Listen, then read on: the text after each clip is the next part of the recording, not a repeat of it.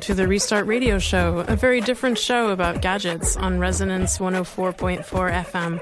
This is a different show because, unlike most, we're not going to fo- focus on all those new, shiny, shiny things for you to buy.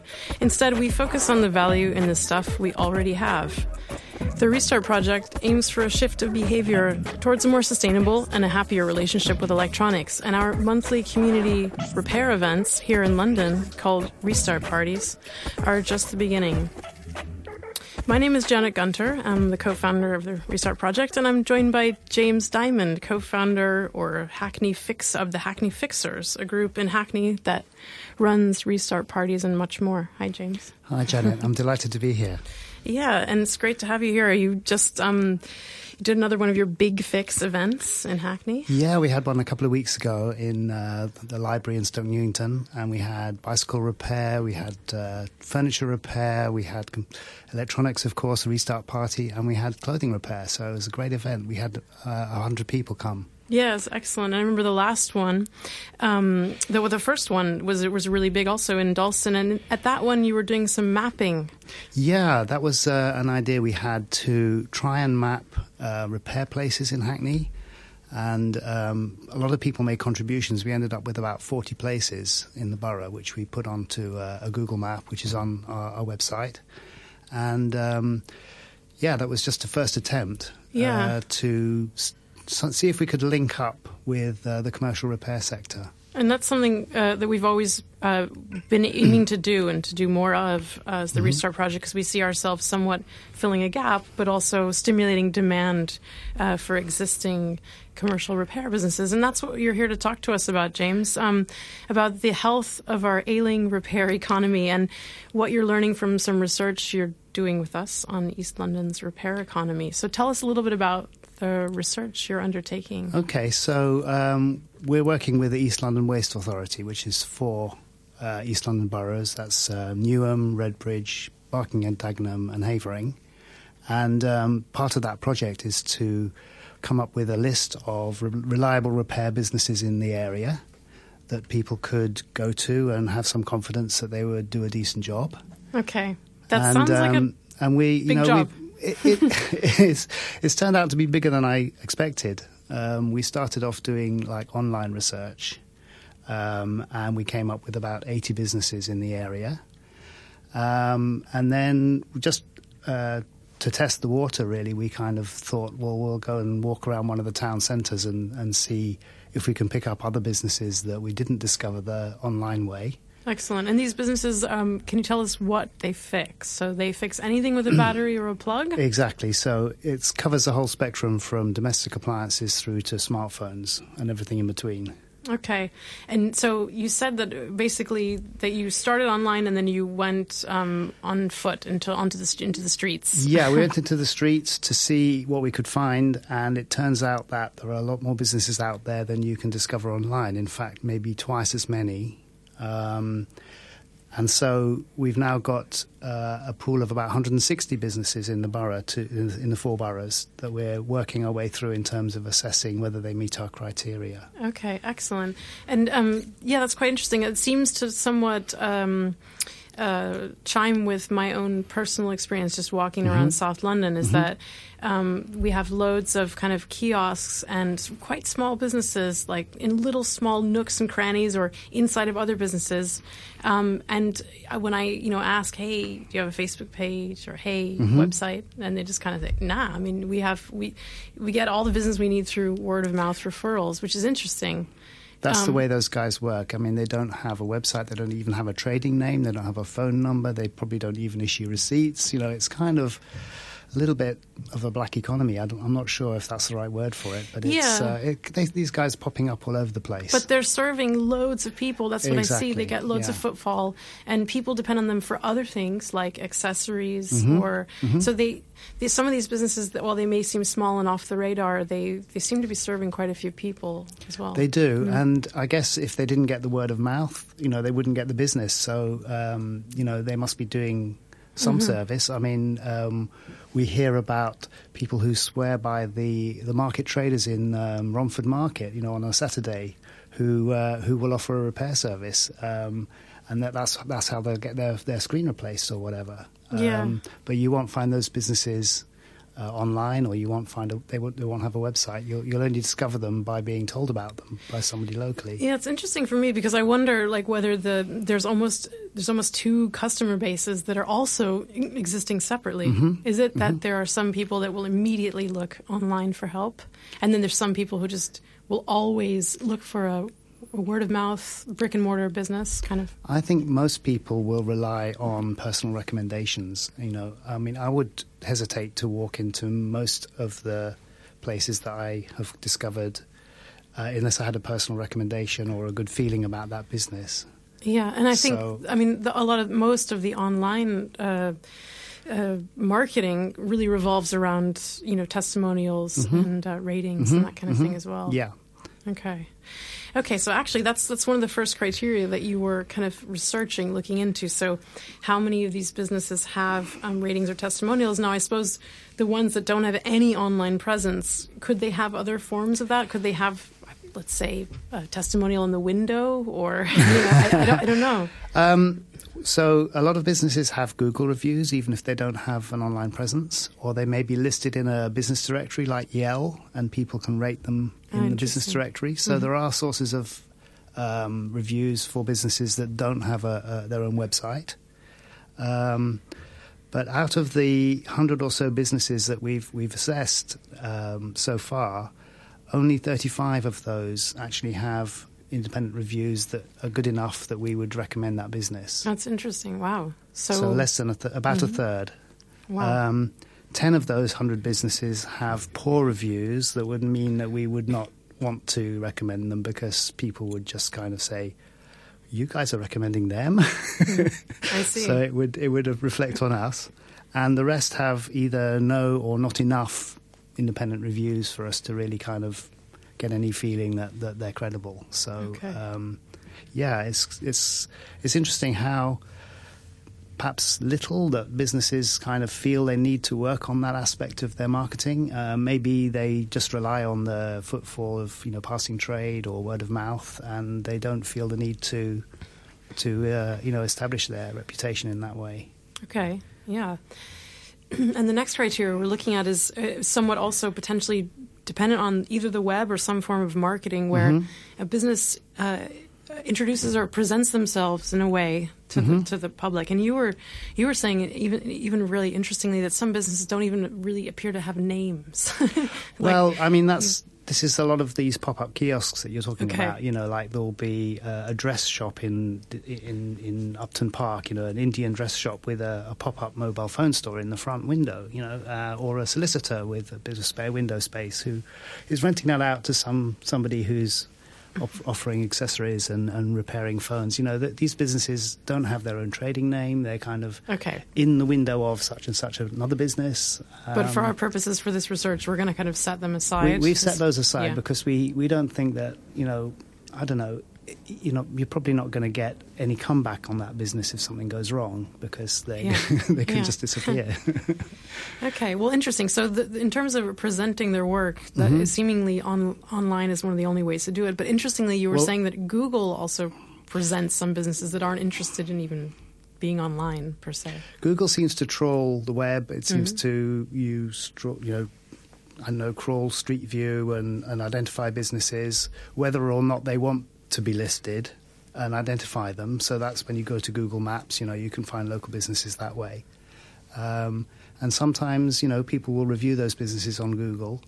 Um, uh, whether they've been asked by the business to put a review or whether they've had a bad experience and they felt they wanted to say something, but you know those those businesses, those reviews are out there, and uh, they're a good source of information. Good. So, you'd say for most of the businesses that you, so you, you discovered there, there's some kind of web traces or some kind of way of verifying that they're real before you would go and look for them. Um, uh, no, I would say the minority of businesses Ah, have okay. a web presence. You know that that's why we've gone out on the streets to look for them. What we're hoping to d- do, and we've completed this research, is find that in, in fact a lot of those um, businesses we found on the street do actually have reviews or online presence, but they're kind of not there on Google.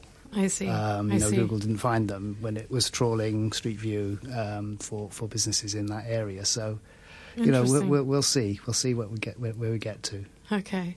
And um, one of the, I guess, one of the more important criteria we had was around a transparent pricing structure. So this will be really interesting to hear. Um, we get, uh, well, we get a lot of people coming to our events uh, complaining that they didn't quite understand the price they were quoted. They didn't necessarily trust that the repair would occur in a way they were hoping with a commercial repairer.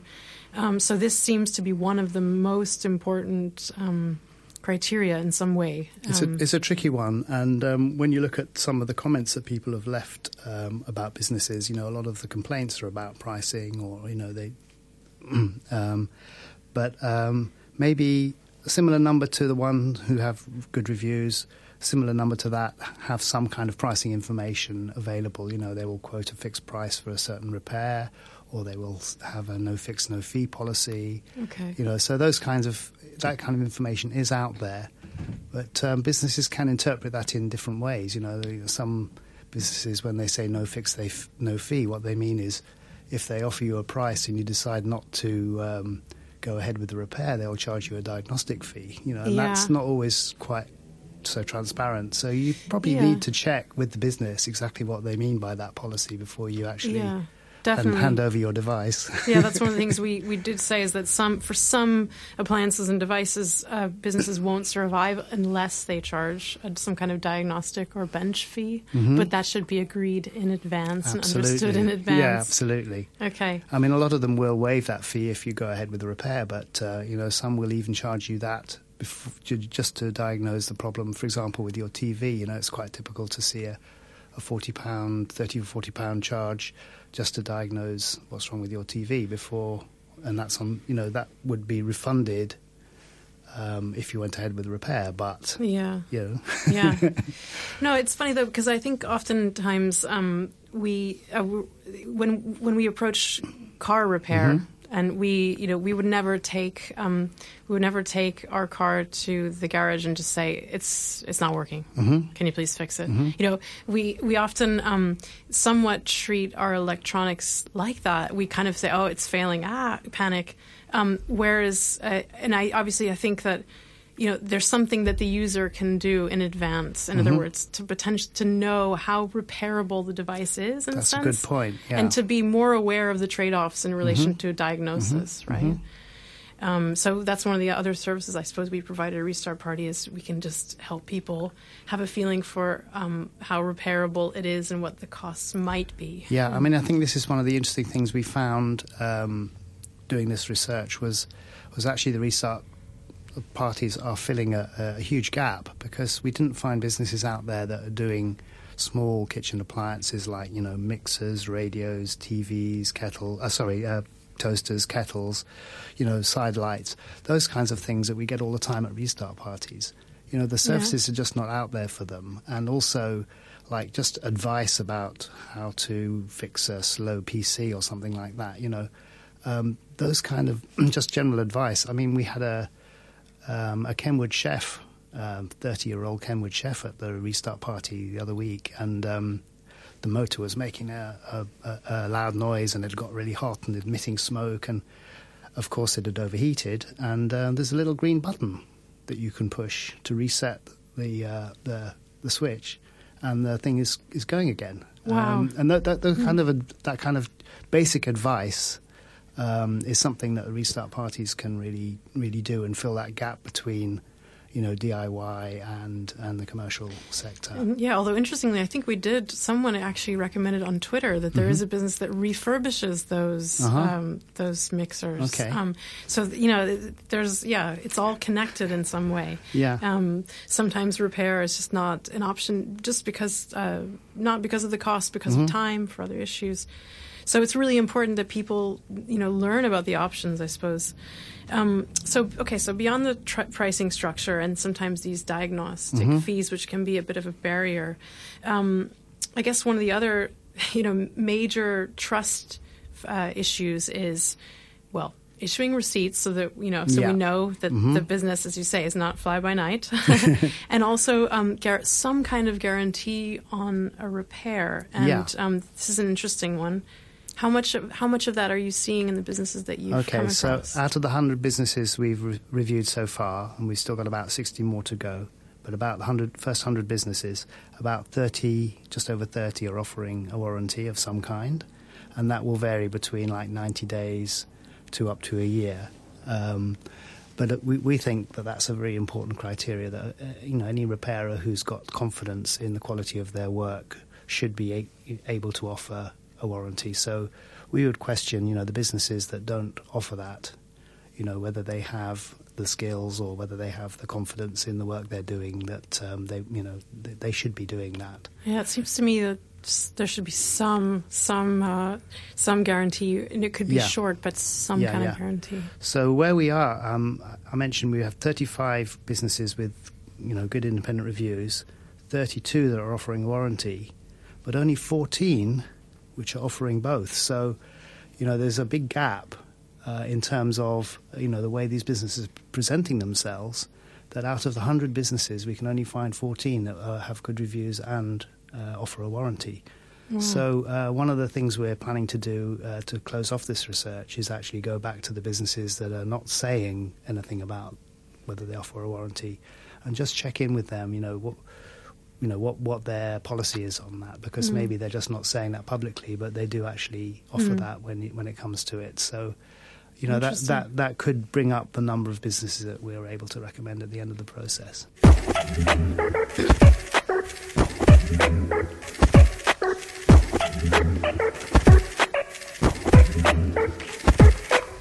So you're listening to uh, Resonance 104.4 FM and Restart Radio, and we're talking about the commercial repair economy, um, mostly in East London, but it's a conversation that might apply to different parts of London and perhaps around the UK. And we were talking about uh, just before the break about uh, pricing structures uh, for repair, and this, you know, really flagged um, for me a story that came up recently uh, which was extremely viral uh, for us anyway on our channels and also on the Guardian website itself.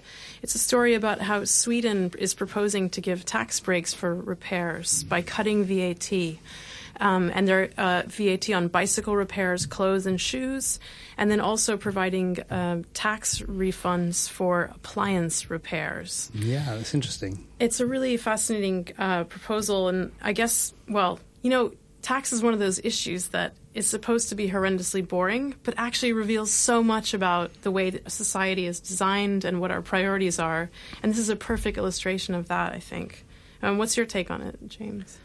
Well, um, I mean, the, the the VAT would be great. I mean, say twenty uh, the twenty five percent down to twelve percent. That's uh, you know potentially a thirteen percent saving on repairs. But then you know you think how many small shops are maybe not even VAT registered, so the VAT isn't maybe such a factor. Um, but it's certainly well worth having, and it'll be really interesting to see if they accept that proposal, how that plays out.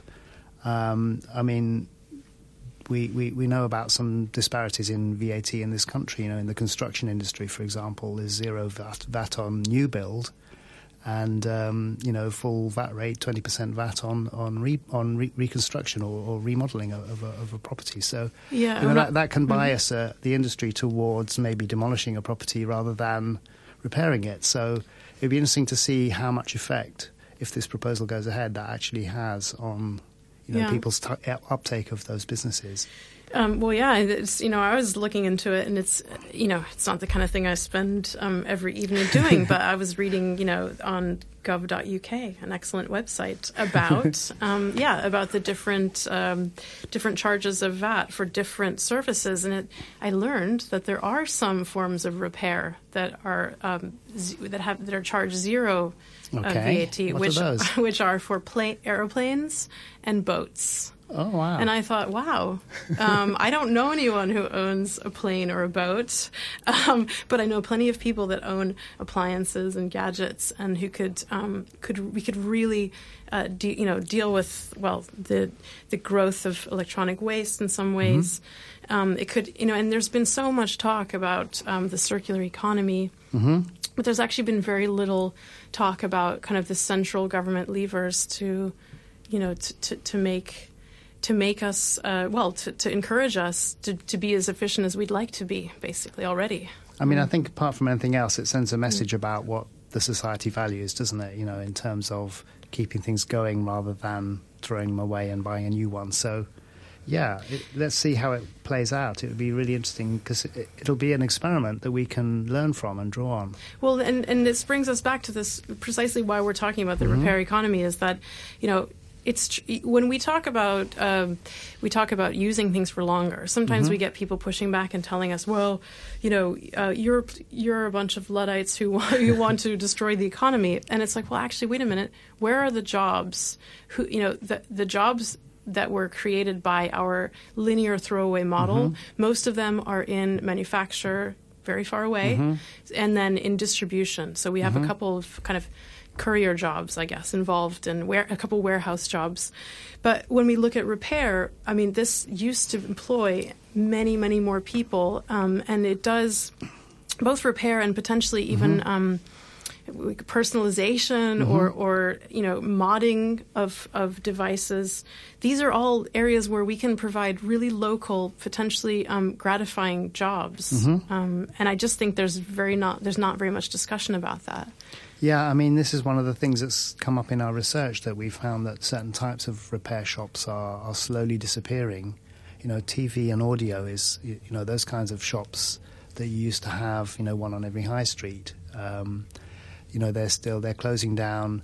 The, the, guys who set them up in the 60s and 70s are maybe coming up to retirement, and you know there was one that closed recently in Romford that had been there for years, and uh, you know th- these are slowly disappearing because the the demand for them isn't there uh, anymore. Um, you know, people get that, those things they buy a new one or they get them serviced by the manufacturer or whatever. So your local TV repair shop or audio repair shop is kind of dying slowly and the the skills and the um, the labour, the, the jobs that go with that are, are going. Um, so that's kind of sad, but um, I don't know. The part of the, as we mentioned before, the part of the repair economy that does seem to be proliferating is is mobile phone repair and laptop and PC repair. You know, there's popping up all over the place. There's a big demand, obviously, and so I guess the industry is changing. Yeah, although if you think about, um, we, we very much concentrate on the impacts, the environmental impacts mm-hmm. of manufacture. Um, while there have been some efficiency gains in televisions over the years mm-hmm. in terms of energy use in the use phase, overall their footprint, their impact in manufacture is pretty big. Mm-hmm. And um, so if we're just going to say, okay, we're just going to have a completely throwaway model for these large screens, mm-hmm. then I think we're somewhat missing a Absolutely, very yeah. important environmental problem. um, so it shouldn't necessarily all be about just um, kind of, I don't know, a, a market based, you know, kind of just. Mm-hmm what is it that we can make money off of? We should look at why is it that we can't well, that certain kinds of devices there's no economic model anymore, and what what can we do? And I think VAT is one potential um, potential. Mm-hmm. policy you know option but i think there are other ways in which these smaller businesses could be supported and i we, what we'd like to see is maybe more like um, networking between community repair uh, schools, let's say mm-hmm. maker spaces, and small small enterprises. Mm-hmm. Um, what do you think could be done? So you, you said basically no small electrical uh, appliance repair is, is, is, is, is left. And if anyone's listening and knows of a great business in East London, please let us know. Yeah, I mean, you still get the, the sort of vacuum cleaner repair shops and you still get the appliance repair shops um, you know, PC and, laptop and, and, and, smartphone. You know, those are those are doing well. Um, but in terms of what can be done, I mean, I think um, as well as price, you know, trust is a barrier. Um, people don't necessarily know which businesses to, to, to, go to and who they can trust, and so that's why word of mouth is so important. Um, I don't, uh, businesses, I think, need to do more to you know, establish their credentials, you know, like um, making sure that they, they care about their ratings and they get testimonials from customers and they actually do a good job so that they get the, the, the, the positive feedback that will bring customers back to them. And I mean, it's funny because we, we we're, we're, often told that this is the age of experience, mm-hmm. right? It's like mm-hmm. kind of the millennials, the YOLO, you know, kind of like everyone wants to have great experiences, mm-hmm. and well, that's what a small business does. It, it, affords the opportunity for a unique human connection for you to, you know, instead of taking it back to the big box store where it disappears in this crazy, Yeah. you know, system that you have no idea what's going on, you can actually see the person who's going to repair your machine. You can meet them. You could even potentially even have a peek. Yeah, I mean, there, there are Mm-hmm. some great examples like Love Phone, you know, is the, the one we, we love to quote because uh, they do offer that kind of uh, experience and that kind of service.